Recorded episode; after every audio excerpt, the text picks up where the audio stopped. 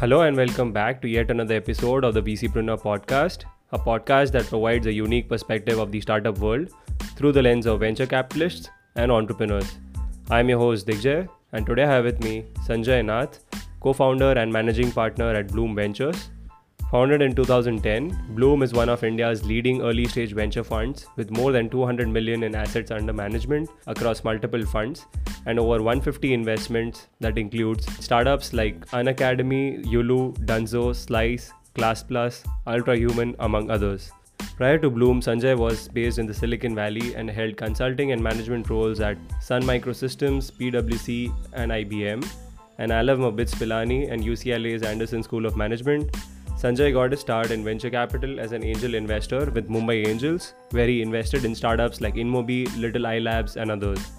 In this episode, Sanjay talks about his path leading up to Blume Ventures, the genesis of Blume to build an institutional seed stage fund, challenges faced as a first time fund manager, change in investment and hiring strategy with a growing fund size, the platform and community approach of supporting founders, building a strong VC brand, identifying founders that can build global companies from India, his learnings from a decadal career in VC, and more.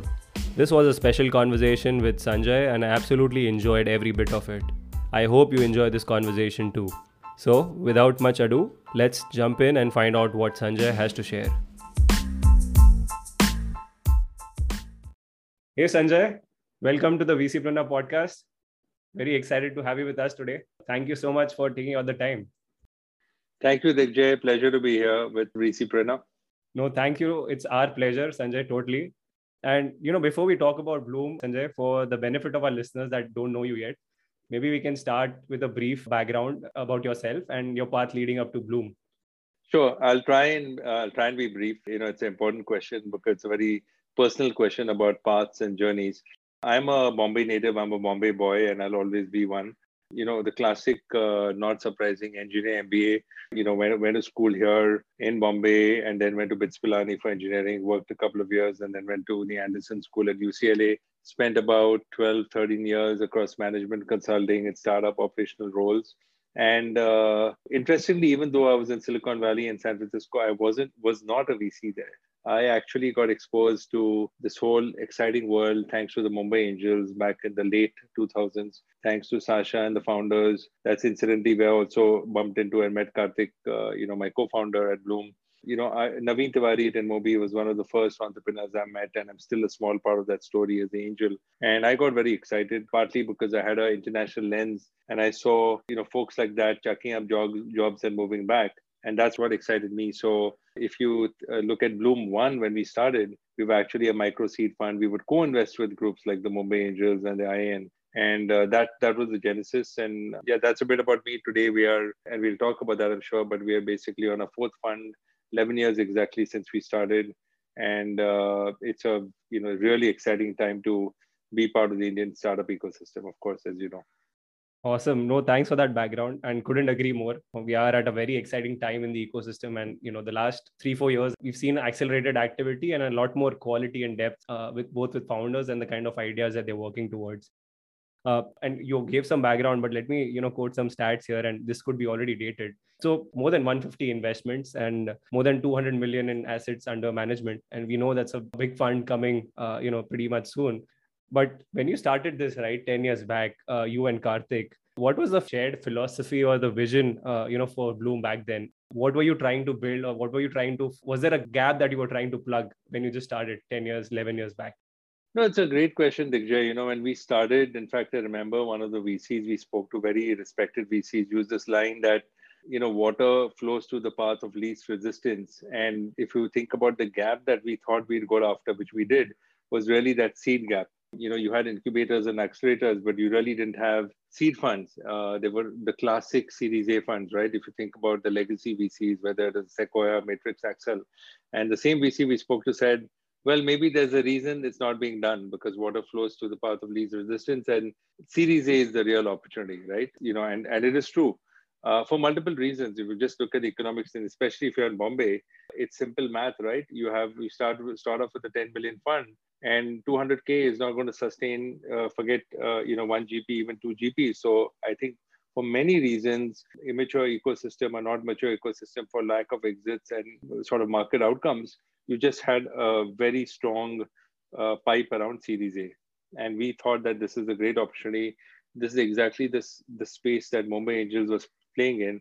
And that vision, Digvijay, was really kind of like a institutionalized angel network, right? You can you have the best and the diversity of thought and backgrounds of an angel network, but not the bureaucracy, right? You want to move fast and you want to be agile and nimble. Have the scale of a super tanker, but the speed of a speedboat, right? Uh, the agility. That was the vision. And also do it with a very strong platform approach. And we'll talk about that. But I think that's been central to us, not just this is not just a, a business of just cutting checks. So I think you know an institutionalized uh, version of uh, angel network, but with the uh, capability of uh, strong platforms to help out. Right. Yeah, and it also speaks to the point and the philosophy that Blume has followed, right, right through the beginning. Adding that mentorship to founders, adding that support beyond just cutting the check. And you know, I want to talk about that a bit more. But before that, you know raising a fund in itself uh, you know like like you mentioned you know there are different kinds of challenges. One is of course which you touched upon which is the size of the fund. Uh, what's the right size to make you know for it to make sense for you to do this full time? Uh, and then the other is getting people to back you uh, you know without a track record at first. Uh, so if you could touch upon some of the challenges that you faced in those early days from initiating and starting a fund uh, standpoint absolutely. So Digvijay, you know this is uh, this question is more uh, not a wednesday afternoon uh, zoom but a friday evening drink conversation right? Because yeah. Uh, there are so many interesting stories and sagas in that. Um, I, you know if i had to sort of sum up you know what surprised us and didn't surprise us i think there is no other way to start a first time fund without without the hustle. You have to right? You know i think one learning is whatever pedigree and track record you have whether it's angel investors or management consultants, it doesn't really matter. I think what LPs are looking for is can they trust you as people? Uh, can founders trust you? And can they trust that founders will trust you? And are, are you really trying to build something for the long term, or are you looking at this as a one trick pony or like a first time fund, right? And which is why very often our, our industry sometimes likened to you know the movie business where you have hits and misses or losses. And also the music industry right? Where you have sometimes a one trick pony you have one deal but then you can't sustain it. Or even a longevity of uh, football or cricket correct? If, if, can somebody keep scoring over 10 years? So um, i think uh, you know our advice to younger vc starting up is i think one is to really find out like who you are what you stand for and what i mean is what will be differentiate over long term. So we found out that a lot of people call it founder friendliness and you know we're founder first founder friendly. But we thought that platform approach was interesting because we said that our strength is actually in connecting the dots and finding out where founders need help and then building the capability through that in-house versus saying that okay yes we'll just connect you to the right lawyers or we'll connect you to the right gtm consultants. So i think that we figured out which is interesting. Um, also we being founders ourselves we had to take a lot of knocks. I mean, I know Karthik is on record saying we made about 600 pitches. And I actually joke and I tell our institutional LPs that I remember we were talking to one family office that said, at that time you could take less than a crore because the AIF rules were less than a crore. You, it was called the VCF. You could take 50 lakhs. And I remember I'm just going to use uh, Hindi. My Hindi is terrible, but I remember one family office asking us, "Agar uh, third capital call में कुछ दिक्कत हुई तो अगर हमने default किया तो ठीक है?" Like that's the question they asked us, right? You know. Wow. So my the the point is that you don't know better. You have to go to whoever gives you money. That's one. I think one learning also was interesting is that it is really your first investments that define you and how you treat those founders that define you and how you treat the LP. So for us, what we did was we did a first close, and uh, you know we were quite thoughtful about how we made our investments. And luckily, at the end of first one, we had ZipDial that was acquired by Twitter. Twitter's first acquisition, actually not just in India but outside outside the US. We had Taxi for Sure, which was acquired by Ola, and of course that helped define us. And uh, we also believe in scale. We felt that at that time, which was a micro VC, we should go a little broader. And we wound up having more than 50 portfolio companies. As a result, we just built out a kind of a brand and a name where people said, for lack of better word, they're good people. We think we're good people. Uh, uh, they're good people, and uh, go to them if you're thinking about raising money. A lot of you know learnings uh, for emerging managers to take away. But yeah, if I had to summarize, I'd just say like you know a lot of in- introspection to start with to identify you know how do you differentiate yourself, and then followed by a lot of hustle to you know convince people to back you, and then of course laying the right foundation with your initial bets And you mentioned, right, uh, and we'll talk about you know the platform approach multiple times throughout the conversation. You had that in mind uh, when you started, but it's difficult to like you know have a team or build a platform when you are a lean fund. You know, especially the first fund where you don't have the liberty to hire a lot of people. But that changes once you you know have a larger fund size, and uh, that's what I want to talk about once you grow in size, you are expected to play a very different game as an investor as well. Uh, the outcomes have to be large for it to make sense for your LPs, right, in terms of returns. So, what was it that you did differently, right, uh, both from an investment strategy standpoint and also a hiring standpoint, which will probably speak to the platform approach, you know, that we touched upon. So, if you could just like unpack that as you grew in size, uh, what changed from a strategy standpoint? No, that's a great question. See, I'll answer it from a couple of different lenses. One is from the LP lens, from founder lens, and also from our own lens.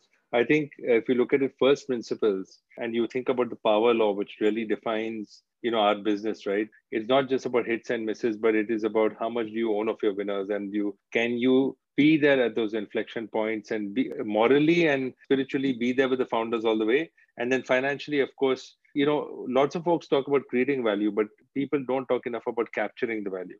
You've got to create it and capture it. And you've got to capture it in a win win way, right? You win only when your founders win, but you want to win along with your founders. So, what that meant is that basically we, we shrunk the portfolio side even as we became larger uh, because the first one was truly a micro VC, and we still, I still feel that was the best way to start. When we went to fund two, we did this is all public. We did about 45 companies. So, we shrunk that 60 to 45 uh, and you know we went from a 20 million fund to 60 million fund. The learning along the way is really can you keep owning more of your winners? Uh, the tricky part is you don't know you know when they're going to become winners and you know who's going to become winners, right? So you have to always leave enough to, to get there. Uh, from a founder perspective, actually, founders, if you add value, they want you to stay on. Interestingly, right? I think the market and LPs think about it different stages, but founders really want people who are helpful. I, I like to think uh, in this way, right? there are three kinds of VCs and angels. There are the really helpful ones, and then there is uh, there is let's just call it flat capital. I won't call it dumb capital, but let's just say just capital. There is smart money. There is there is just money, and then there's also nuisance value. Uh, you have people who will also take value away from your business, ask you to change your business model because they've given you money because they think they know better, right? And I think founders, as you scale, they want you to stay on if you can keep on adding value and sometimes bring in partners even if they're not you and they say hey step back we know these other folks will connect you let's bring these growth investors in but they still look to you because you made that introduction so i would say that learning was really the power law that how do you get a piece of your winners but also stay uh, and see the full life cycle of the founder journey along with them right yeah and you know touching upon the platform or the hiring aspect uh, for you and karthik right the responsibilities and the roles have changed uh, with the growing front size. So, how did you manage that transition? How did your role change, right? As a from a fund manager to maybe a firm manager, right, where you are uh, managing a firm which is now housing, you know, a couple of funds. And then, what was the hiring strategy around that? What kind of roles did you bring in to support this bigger cohort of founders? Great question. I really like the way you've put it uh, from a fund manager to a firm manager. I think that is something I, I actually tell people that uh, a couple of interesting ones is that you're actually running a company, right? We'll say, mm-hmm. for example, that we are a startup that backs startups, but you eventually realize that today we have three offices. We have an investment team and a full-fledged platform team. You know, four offices, if you will. I mean, technically, if you you know count globally, also, you have inherent challenges inside, right? Your investment team and the other younger folks have different aspirations. You want to take cognizance of that you have culture you have culture different culture in the three offices sometimes right? Across offices. Uh, you've got a crazy market that's paying for hot talent both in startups and in vc so you become a full-fledged company managing the firm. Uh, to your point about hiring i think you know talent is the biggest differentiator because at the end of the day at least the software startups make software the hardware may actually do software but, but we at the end of the day like a management consultant we don't make anything right? You are what your talent is and of course what you write how you think so I'll talk a bit personally, right? I mean, it's exactly 11 years since we started. What I love doing is really connecting the dots and, you know, meeting people. Zoom has been a bit of a challenge, but hearing other people's stories and also telling our story and seeing how those stories can mesh together, right? It's all about, to me, life is all about an intersection of Venn diagrams, right? It is really how big that intersection is. To quote Shakespeare, think about it, we're all on the same stage. Think about it, right? You're writing about it, you're angel investing. I'm putting a lot of capital behind it. But then I meet a tiger or somebody else who's putting a ton of capital behind it. But it's the same stage. The stage is not different, right? Then you have an IPO banker who's taking the same company public. You have a uh, your Swiggy and the other Dunzo delivery boys and the other delivery. It's the same stage. We're participating in the same ecosystem. I sometimes think you're sitting in your car on a call, your Dunzo, which is a which is an investing company, was sitting next to you. You suddenly see a logo, somebody's using Slice. It is all there, right? I mean, it could be like one room. We look at all the logos. So to to to come back, I think the next decade for us is going to be about not only becoming a larger, increasing the AUM and going deeper into companies, but also increasing the platform, adding more services, if you will. And we need larger funds today because the market outcomes are becoming larger. 80 unicorns in the last two years uh, and counting, which has surprised everybody. No, absolutely agree. And, and you you mentioned this connecting the dots, and I think that echoes your approach as well. Uh, you know, a lot of community initiatives, a lot of ecosystem initiatives uh, comes to mind. You know, when I think about Blume. yeah. some of them like the Lead Tribe or the Founders Fund, or, or your partnerships with uh, Draper Venture Network or you know Arka Venture Labs. So you know if you could talk a bit about some of these initiatives, uh, you know tell us why do you think you know these are important for you at Blume, uh, and maybe a follow up would be what kind of tangible and intangible outcomes have come out of these uh, you know initiatives both for the fund as well as the founders uh, you know that you are backing as a fund. No, great question a couple of first principles in our business. I think everything that we touch is long term, right? So when you even ask about ROI, uh, I think they're all intangibles at first and they become tangibles later in one sense. Uh, and uh, every initiative has to be actually driven by passion. You know, in one sense, of course, you can say all right, let's look, you know, like a, I mean, imagine if we FMCG company and said, let's look at all these as business P&L business units, and then let's look at the ROI and it. I don't think it can be only looked at that. It is also, you know, what does it do to our core? What does it do to the founder, right? Why is this making the world a better place? How is it going to help founders and how is it going to help uh, Blume? So let's take an example like a lead tribe. Now, it is a fact that there are fewer women entrepreneur, entrepreneurs, VCs, partners, yeah. fewer women than there should be. It has come some ways, but it's still not where it should be. There's no doubt about that, right? I think diversity of thought is, you know, CAs versus engineers, women versus men. We just need more of that. There's a reason the valley is the valley because it's just so diverse. So Lead Tribe is an interesting one. You know, Radhika was very passionate about it. She so so this also speaks to our culture. I'll, I'll just weave the culture part into it. Blume is very entrepreneurial, right? And what I mean by that is if you think about Passion Connect, Sanam came up, put a hand up, said, I want to do this, right? Eh, they are all quote unquote entrepreneurs. Every initiative is also an entrepreneur where somebody says, Hey, listen, my job is to find the next Dunzo and the next Purplle and the next Unacademy.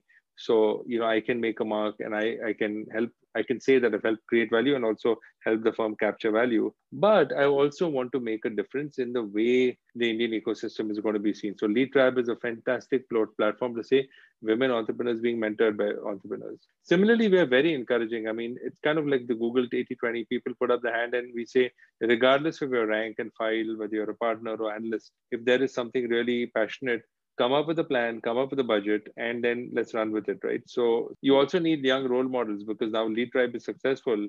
You're going to have others saying that, hey, I also want to do my version of Lead Tribe. So I think it's it's very powerful. Uh, we need much more of that. I think people uh, have to see this as much more than just investing, right? This is, in fact, I would say your work starts after you've invested. Yep no totally and it has changed you know quite a bit especially with the kind of optionality that founders have now today uh, after you know the flow of capital that has come in in the last 3 4 years.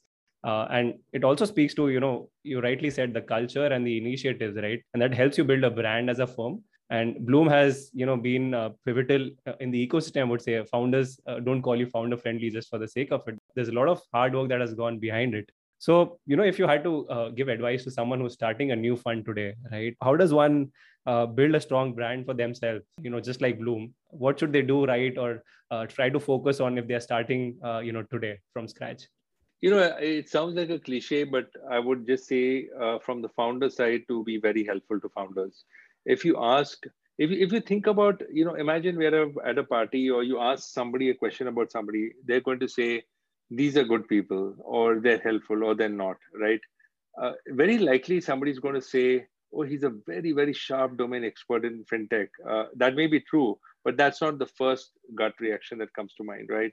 So I found, uh, I mean, you have the parodies also, the VCs that how can I be helpful, right? Um, but I think I think what is really interesting is to genuinely be helpful. That's number one, right? I think the second is also we tell people that pick a spot, pick a space. In one sense, we have become a generalist VC platform, but within Blume, we still specialize. 60% of our uh, of our sectors are what we call, you know, built in India for India. Uh, the Dunzo, the Unacademy, the uh, the Serverfies, the Healthify you know, those sectors, Jai Kisan. Uh, and the other 40% are what we call built in Bangalore for the world, right? Locus, Lambda, GreyOrange, Exotel, you know, uh, WebEngage, these these kinds of companies. Um, so I would we tell young VCs they pick a spot, right? I mean, you know, if it is fintech or if it's uh, uh, an area, go after that. If it's SaaS, go after that because you can't be everything to everybody. That's one. Mm-hmm. And I think the third is, uh, you know, just go make a few bets and then go deep into that because one thing that uh, you know you can't skim the surface. I think people want to see the whole. We, we want to see we want to see the whole life cycle. You want to see uh, the reason you know the valley again is storied is because they've seen ups and downs they've seen bumps they've crashed and burned. I think you also have you also have to see the highs the crash and burn is also helpful because you know you learn humility right? You know you made mistakes. I, I remember when uh, you know jim breyer was interviewed about mark zuckerberg and he was asked did you know that mark would touch every third person in the world and create a hundred billion dollar company? And he said not even I knew, but even Mark didn't know, right? He just wanted to make a difference. So, so um, uh, a lot of our learning comes from the mistakes we make. And I would just say that as a young uh, VC, you have to cut your losses very quickly. Know, all talk to people and almost find out what not to do, right? Like learn from them and find out like what do you avoid, what do you not do. Yeah no i think that's that's a great cue for you know a lot of emerging vcs uh, and you know so far we've discussed a ton of things. So thank you so much for unpacking you know all those 11 years of learnings as a fund. Uh, you know i want to uh, shift gears here and uh, talk about uh, you know an interesting theme. Uh, and you touched upon this a bit you know as 40% of investments are focused on entrepreneurs that are you know kind of building from india but for the globe. And that's been talked about a lot in the last few years and um, you know clearly uh, enterprise SaaS has been an early adopter uh, you know to that theme to that trend. But there's still a lot to be done yeah. right? We made our presence felt uh, on the global stage but it's just been enterprise SaaS so far. Uh, what according to you you know uh, do you think uh, will be the other sectors you know that will adopt this trend next after enterprise SaaS yeah no great question. You know i'll say this if you if you just step back and look at india relative to china or israel right in Israel, it's clear because the market is so small, they target the US and they have a very, very strong ties to Silicon Valley, right? So it's very different. In China has been more like the consumer market of India because it's been so large and they don't have the benefit of uh, SaaS. In one sense, we have the benefit of both. I would say, uh, in one sense, SaaS has become a business model, right? So when one thinks of enterprise SaaS, yes, it's true that kind of that sector. I wouldn't say it's been done. I mean, Freshwork, of, of course, has proven that you can have a 300 million ARR company come out of India. Uh, but today, uh, like our GreyOrange Robotics is building a robotic SaaS business, like a RaaS, right?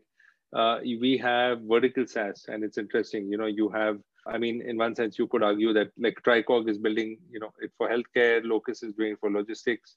So SaaS has almost become like a business model, right? Whether it's applied vertically or horizontally, that's one. Um, I think a more uh, equal powerful sh- shift is that today Indian founders don't want to build. They don't want to build the best Indian companies. They want to try and build the world's best companies, right? The world's best companies. So we are seeing some interesting offshoots. We're seeing that prosumer, uh, the professional consumer, or if you look at even in some cases consumer like a VR AR, there are founders I've seen in Bangalore who want to build global businesses from Bangalore. Now, consumer is difficult to build from Bangalore for the world for two reasons. One is uh, you have to be close to the consumer. Secondly, India is such a big market, right? So you would say first crack India. But if you look at uh, uh, domestic SaaS, there are some ones you can crack India and then crack Southeast Asia and then take it to the world. Productivity tools. Look at crypto, right? Of course, some of the founders have moved to Dubai and many of them have moved out. But I would say the lens is that today Indian founders want to think global from day one. Even consumer oriented founders, while they're focused on India, are still packing and constructing their cap tables with other fintech founders, for example, in LATAM or in the US, uh, or there are they want to bring in and they want to learn from you know the Mastercard CEO or the others, even if they're focused on India. So I think the lens on how to build and how to scale has changed. Um, I would say, of course, the say deep tech, right? And what I mean is anything that touches robotics or space tech. We've done Pixxel in space tech. Uh, you have drones. You have, you know, India sending rockets now with Agnikul and the others. Uh, I think that deep tech layer is perhaps the next wave because there's real IP there, right? We've got Tricog in our own, which is doing, uh, you know, uh, sort of hard prediction algorithms. Uh, so I would say deep tech is, in one sense, the new frontier because it, you know, you're an engineer it marries the best of core engineering with, with all the benefits of the SaaS model. No, I think that's very well put. And uh, you spoke about the macros.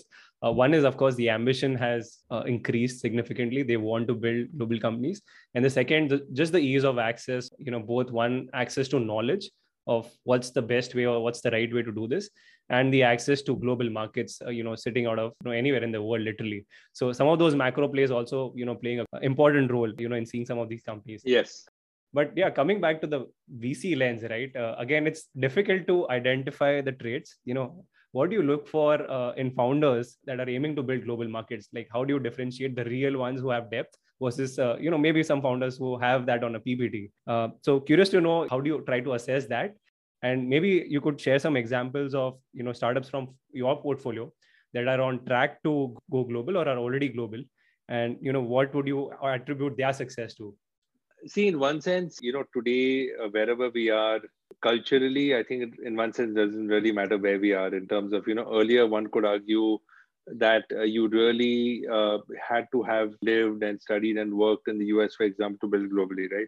You had to be there if, if you're doing enterprise sales so today you can sell that on zoom. We're watching the same netflix series you're watching the same movies it's exactly the same right there's there's much less uh, information and cultural asymmetry, right? We're, we're, we're more one and the same. If you think about, you know, I was at Third Wave Coffee in Bangalore just last week, and I look at the milieu and the profile of people who are coming in. It could be anywhere, right? You have you have uh, non-Indians, you have dogs, you have all of that, and you see that in San Francisco or London, wherever it is, right? It's changed. The fabric has changed. That's number one. Um, to your point, I think of going global.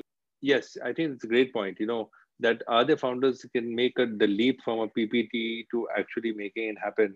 And there is, uh, I think there are, I'll give you the example of Pixxel, right? Because let's talk about specific. So Awais is all of, uh, I, I, joke about this, but Awais and Kshitij together are, the combined age is exactly my age, right? yeah. The two founders. Yes. Tells you how young I am. But uh, what is interesting is that uh, I found them on campus. And this is a great example of what can go. I'll use a tangible example you have these two boys who are in their third year and the fourth year. They've already set up a, a US entity. They've been selected to, I'm using a dramatic example. I'm using one of the best examples, but uh, they've been, they were selected to represent India and be part of Hyperloop India. They've gone in the fi- final year and gone and set up and got invited to Techstars Los Angeles to become a part of that, which has been set up as the Jet Propulsion Laboratory, NASA, and you, you know the US government, right? They've not even graduated and they've already signed on two, three global advisors, non-Indian advisors in space tech to help them with the companies, right? Now, the reason I'm giving you this example is that if you see this on a PPT saying that you want to do this, you'll say, great. Remember, investors, in one sense, we get paid to, to take risk, but you can also get fired or you also get penalized for taking too much risk or not through risk. And we joke about this. Founders complain all about all this all the time that no investor will ever say no. Nobody says no. Yeah it's our job to wait. Unfortunately, uh, sometimes we'll actually, uh, unfortunately, I think the VC community can be accused of wasting founders' time, wasting their own time, right? So this, the, the to answer your question, the fact that the Pixxel could complete that link, you say that okay, what you see is what you're getting. You know, if these founders are going to they're doing this at the age of 18, 19, what is it going to do at 25, right? You're making that bet. So that's something that you're looking for. Uh, I think in one sense it's become easier, but also tougher. It's become easier because today you can sell on Zoom. Because earlier you'd say, "Oh, oh, you know what? Uh, uh, come, come, let's meet in San Francisco, and then you know we can talk about business." Today it doesn't. So in that sense, you can prepare the engine from everywhere. You can prepare the recipe, then just deliver it there, right? So I think these are the ingredients to be able to, I think, hire. Also, I think a, the first the first few sales, the the founders are able to do that counts a lot because the first 10 sales always founder led. So I know it's a long answer to the question, but I would say if they're able to add uh, uh, the customer and the team and the advisor link and actually bring on and excite tangible people on board when they're talking to you, that's a big sign of that these founders can truly scale up globally right? No i think i think it, it deserved a long-winded answer. And you know i love the example Pixxel uh, founders. They have inspired i'm sure a lot many other college graduates. And i'm sure you know that lens definitely helps just in terms of you know vcs to assess and see what kind of signals to look for you know when you are trying to identify truly uh, you know global companies or truly global startups.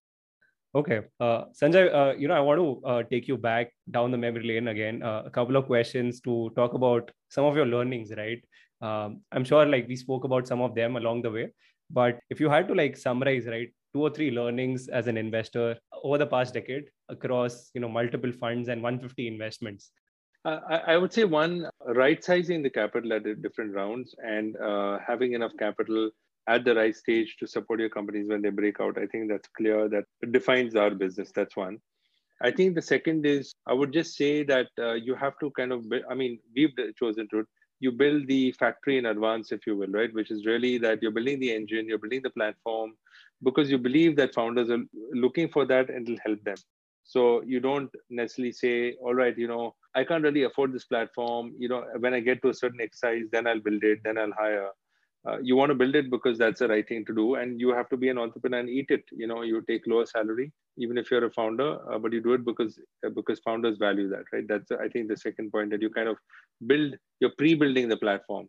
And i think the third is you know again it sounds kind of silly to say just be a good person or good people but it's interesting. Everybody is a good person when the going is good right? In a, in a bull market if you will uh, and now look at some of the IPO stocks have fallen. Some of the SaaS stocks have fallen, I think, from a 12 billion to 5 billion, right? They've done. But when I say good people, I think it's more than just, you know, not just being a good person, but it is about, you know, are you always there uh, when your founders need you? And when all founders need you, not just your best founders, right? Uh, it's difficult to not have favorite children, but the fact is that because of the venture law, the power law, you will have founders that break out, right? I mean, you you it's not surprising to have one company that's going to be valued at a billion and one company may be, have become a lifestyle business like living zombies that will be exactly the same when you back them. Uh, but uh, the third i think the learning is that to have good friends in a network it is important people want to work with people they like. I think obviously people they respect but also i think in our business which is a people business to me our business is more a people business than a deal flow business. I like to say we're in a people flow and not a deal flow business. It does matter i think who you work with right? I don't think money is equal. It is not equal. It's equal in the public markets the color is the same but in the private markets the money is not equal. So at the end of the day we work so hard you know there's so much tension you want to work with people you like and the learning is i think hopefully the good people you know will get rewarded and win. Yeah. No i totally love it. Uh, you know sanjay and we spoke about this right? Building a fund is you know almost like building your own company.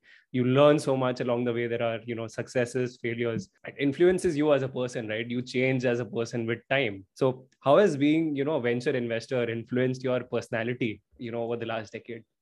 That's interesting. Um, you know, I still at, at my heart, and I'll say this right, at my heart of hearts, I still think of I have the heart of an angel when I say the angel investor. And what I mean by that is that if you have to pick and you look at practice gut on one side versus thoughtful, cogent financial analysis and modeling, I'm I'm more of the former, right? I'm more of the former where in the first meeting, in the first half an hour, you know, I, I think I can I, I will obviously make a lot of mistakes, but to me, I'm able to at least size up the person and the people on what they want to build, why they want to build it, how they'll build it, their sort of chances of success or failure, right? So, uh, how it shaped me as a person is that I feel, I think I've become a better judge of people in general. Because what are you doing at the end of the day? The earlier stage you are, you're actually judging people, and you're judging people of what they're today and what they will be 10 years from now. Because when you're evaluating a business that's going to change the future, it is the people that are going to change that business of the future. That's what you're doing you could argue that uh, uh, also it's a little different because technology becomes really important because te- technology is a huge lever to change that. You're not just investing in a founder that's only doing coffee shops or restaurants. Right? The building, they're doing that. I would say that. I think it's made me a much more patient person. At least I think that way. If you ask the family, they may have a different answer. but what I mean by this is that everything in a business is so, so long term. Everything. So when I look at the lens that some um, other people have, I feel incredibly short term, right? So for, I'll give an example. For example, like an investment banker, just for example, might have a bonus because they sold the company or they helped do, do a deal, or somebody might do that, which is great in that business. But that may, may not be the right term, right long-term decision. You got a bonus, you you did something to get quota, right? But was that the right thing to do? Uh, it makes you incredibly long-term. I think the third one is that uh, it makes it almost impossible to ever go back to a job again, which is both good and bad uh, because you have sacrificed so much, you have put in so much, and I'm I, I'll mean that right. I say in one sense the journey of a VC sometimes is if you're a founder VC, it's tougher than a founder for two reasons. There are lots of cases where founders have a successful exit and then they go apart, which is fine. They both go and launch companies, which is great for the ecosystem. Think about so many, so many examples, right? You've seen where two founders have launched separately. But the VC fund, on the other hand, the LPs are backing you for two, three decades, right? They're backing you so that you will go out and you will hire and you will expand the platform. It's like a 30 year journey. And the reason it's difficult for first time to uh, first time fund managers to raise institutional capital is exactly that. They care less about your investments versus how you're thinking through and what your team is like, how you're building the team. And that's why they call institutional, you know, the people say, is that institutional VC or is that somebody's family office VC? Sometimes the family office VC can move much faster. They don't have to have an IC. It's one person's decision and they can move like lightning speed. It's not a bad thing. But I think the uh, how it's influenced me is that I try and think about everything institutionally. In fact, everything should almost have a very quick professional IC because then people are saying they're doing it not for one person or two people, but it has become larger than just two or three people. Love it, Sanjay. Uh, thank you, you know, for that comprehensive answer. Going through that uh, phase of being a VC over the last decade, uh, you know, helps you grow as a person so much, uh, just like it does when you are, you know, building something as a founder through that decade. Okay, Sanjay, with that, you know, we'll uh, move to our final segment, uh, which is the rapid fire. I'll uh, shoot some questions and hope to get your honest, immediate thoughts on the same. Okay, sure. First question uh, One thing that you would like to change to improve the state of the Indian startup ecosystem today? I would love to see corporates get uh, much more involved with uh, with startups and actually really respect and value startups versus just squeezing them out for value. So to to reward to value, but also reward them fairly. If you had to give a TED talk, uh, what topic would you choose and why? This is a uh, tough one. Um, I, I would just talk about you know empathy, right? About empathy and being a friend, philosopher, guide, and this really being a, very long-term partnership. And use examples. I would you know I would talk quote liberally about examples where it's worked and where it didn't, and talk about the softer side. It's a very hard journey. I would talk about the softer side of the hard journey and why soft skills are so important. Awesome. Uh, hopefully, we get to see that TED talk very soon. All right, next question. Uh, the most uh, unusual or a memorable pitch meeting that you had with the founder? Yeah. Um, you know, again, uh, I, have repeated this twice, but I'll still remember very fond, like when I met the Pixxel founders. It's memorable. I wouldn't say if it's unusual.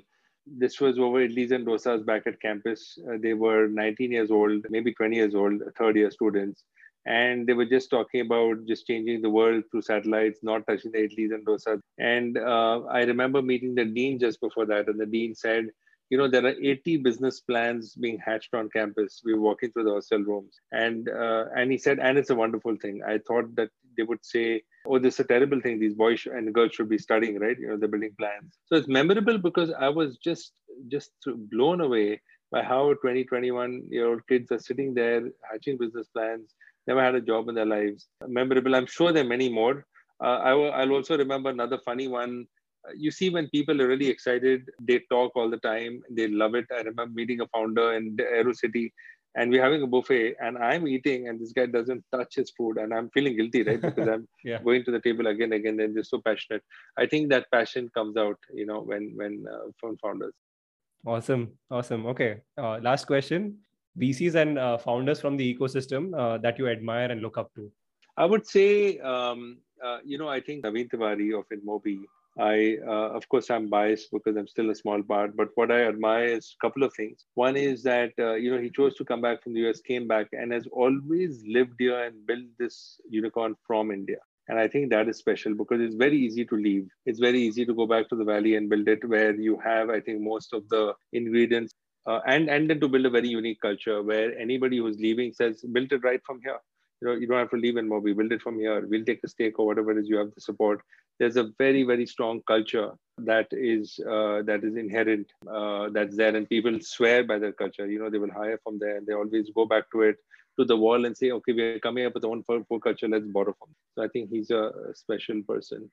Um, I think when you think about VCs, it's interesting, but it's different. But when I look at like a Sanjeev Bikhchandani, right, who's a VC in a different view, I think one could call him the true operator VC, uh, somebody who built a fantastic uh, unicorn business. Few people can do both right? Usually people are great operators, they're great, but sometimes they're not great investors because they want to run it all themselves. If you're a good VC, you're great maybe at giving gyan or connecting people, but you may have not run a business. But actually to have made InfoEdge both a successful uh, operating platform on the internet side with so many different internet properties, but also being a fantastic investor, you know, investing into Zomato and investing into uh, other assets. And, and, you know, we see them even in deep tech deals. We're looking at deep tech, rocket, drones, all those deals, and we're seeing this name come up. You know, where is like classifieds and food uh, to to this? And in that sense, I think that uh, to have a unique balance of both is something to be admired. And and consistently, I would say, right? I mean, InfoEdge is what I mean. Uh, been there since early 2000. Yeah, 20 years. It's been 20 years. So I think consistently do do it over time. It's very admirable. Two very inspiring, incredible stories, you know, coming from the Indian ecosystem. Okay, Sanjay, any final thoughts that you want to leave both current and aspiring founders and VCs that are listening to you through the podcast? Yeah. You, you know, I, I'll, I'll say a funny, funny story that just happened when I was in San Francisco over Zoom and then just my thoughts, right? So this is a true story, you know, because I'm on a, I was in a different time zone and uh, my, my team, my colleagues here said there's this, and told Alice, my EA, there's this call that's going to happen at 8 a.m. in the morning I am not a morning person at all. I don't like up in the mornings, but I stay up very late at night. But because the time zone difference, the call was set up. It was a Zoom, and I went to sleep at past two, and I was going to get up just for this call. And I get up with the call, and I've not checked my WhatsApps because it was just in time. And there's nobody on the Zoom, and my colleagues are not there, founders are not there. And then later, one of my colleagues says that uh, that company got a term sheet overnight in six hours. So the call didn't happen. Wow. so so it is a crazy market, right?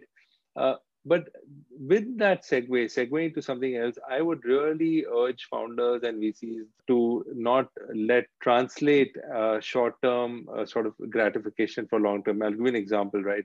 Um, you give a term, you're a founder, you get a term sheet at a certain value. Now, of course, you have uh, you know investors like Tiger and all who are, I think, doing something very interesting things in the ecosystem. They've really put India on the map. They move very quickly. Um, and tremendous capital. Our founders need that. We are fans. Are a lot of companies who are like that. But if you look at the broader spectrum, I, we have seen founders who will just take a larger or a better term sheet because it's a better term sheet. And that's not necessarily great. And what I, will tell you what I mean by this. You see what's happening in the public markets, right? Now, to, like never before, there will be more scrutiny on comps, on comparables, on unit economics, on growth, growth metrics and growth vectors. And that means if you just accept a term sheet, it's great, right? And you get a 20 million is better than 15 million, or better than certainly better than 10 million, and you don't grow and you don't perform, and the markets are, you may have to do a down round the next round. You might have to do a flat round. The next investor is going to say the last investor overpaid. I'm not, they made a mistake, they overpaid, you were greedy. I'm not going to give you that, right? Because you because you made a bad mistake i'm not paying for that and and hence my word of caution is that don't do it for the wrong reasons right that there's a reason it's called private equity is there are multiple things it's not just about numbers our business is not just about numbers i think pick both sides vcs should pick founders they like to work with founders should pick vcs i tell vcs and founders both fellow vcs both sides have to do diligence. This is a marriage, right? Both sides. It's not just about founders also doing diligence on VCs. Totally. So this is going to be, and it's even more important. Zoom. We don't meet each other. We are all trying to be on our best behavior on Zoom. You know, it's it's you're making a decision in in in a in a one hour Zoom, which is not ideal. So I would just say everybody needs to be more thoughtful and more patient, and not rush into something because it's the most attractive or lucrative. That's I'll just uh, sort of leave it at. I think it's an important point. yeah no absolutely important and you know absolutely important given the times uh, and the uncertainty that we're seeing you know just in the uh, global macro markets as well awesome sanjay this has been you know totally incredible uh, thanks for your time absolutely enjoyed it. And yeah, hopefully we'll have you back on the show sometime soon again. Would be great to do it. And thank you. Thanks for doing this. Really appreciate it.